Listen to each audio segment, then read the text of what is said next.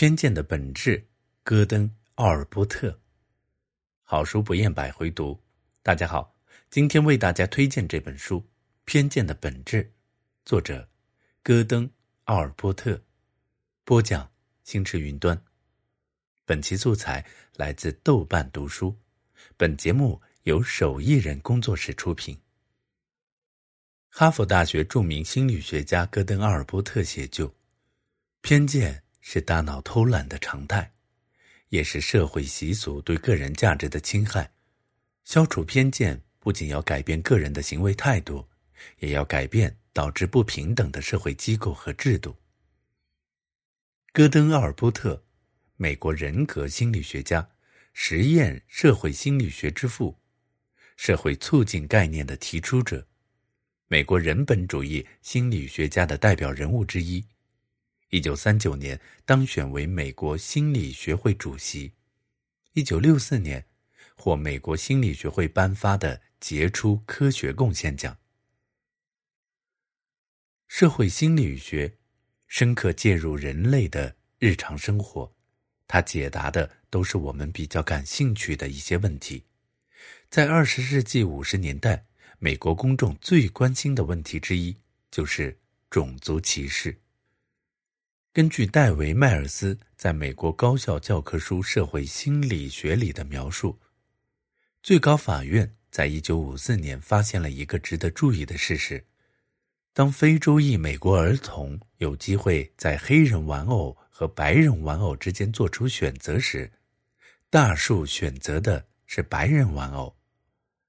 偏见的本质有一段类似的描述：在一个白人玩偶。和一个黑人玩偶之间，几乎所有的孩子都会更喜欢白人玩偶。许多孩子会打那个黑人玩偶，称之为肮脏的或丑陋的。孩子们把漂亮衣服和玩具分配给白人玩偶，让黑人玩偶扮演衣服破烂的流浪汉。一般来说，黑人孩子比白人孩子更排斥黑人玩偶。奥尔波特说。这种情况意味着种族意识的出现，意味着社会氛围对儿童人格、思维和行为的潜移默化的影响。最高法院作出学校合并的决定，可能出于阿尔波特著作的启发，至少是意见相同的。随后，在二十世纪五十至七十年代所做的研究中，黑人儿童喜欢黑人玩偶的可能性一直在增加。同时，成年黑人开始认为，在诸如智力、懒惰和可靠等特质方面，黑人与白人非常相似。戴维·迈尔斯的成就也很高，他对戈登·奥尔波特推崇备至，足见偏见的本质的影响力。偏见是一种态度，它是过度泛化的信念与感情、行为倾向的。独特的混合物。一个存有偏见的人，会给一个群体贴上没有根据的标签，然后把自己不喜欢的那些人归入这个群体，并且不断强化对这个群体的负面评价，从而形成刻板印象。阿尔伯特指出，偏见的两大基本要素——错误的泛化和敌意，都是人类心理自然。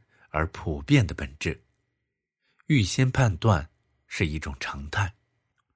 偏见有哪些认知根源？人类具有群居本能，同仇敌忾，可以强化群体的意识。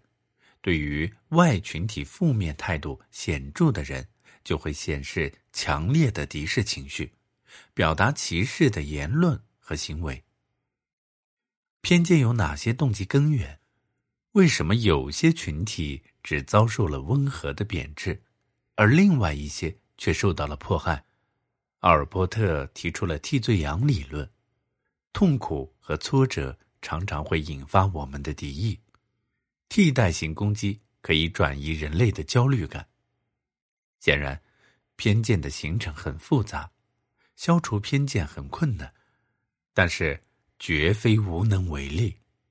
研究显示，偏见是一种习得，习得是一个过程，而过程是可以引导和塑造的。阿尔波特指出，个体的刻板印象和利群偏差是可以被改变的。孩子们通过吸收父母和周围文化环境中的态度和刻板印象来接受偏见。跨文化教育不应局限于传授事实，同时要为学生提供直接接触其他群体的机会。奥尔波特研究有关接触的细致划分。是可实践的操作，具有指导意义。在我们所处的互联网时代，偏见究竟有多广泛？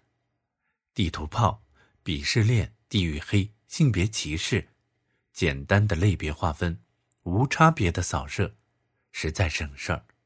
在阿尔波特列举的对偏见的所有定义里，最简明的是，没有足够的依据就把别人往坏处想。毫无依据的判断和主观蛮横的情绪基调，主导人们发动侮辱性言论和暴力的攻击行径，而宽容和适度的模糊，正是避免偏见的良方。正如阿尔波特所引用的格言：“在黄疸病人的眼里，一切都是黄色的。”例如，人类单于分类带来的舒适。一忍偏见蒙蔽我们的视线，这个世界给我们的投射就永远不会有真相。偏见泛滥，所有人都将沦为各种冲突的受害者，没有人可以幸免。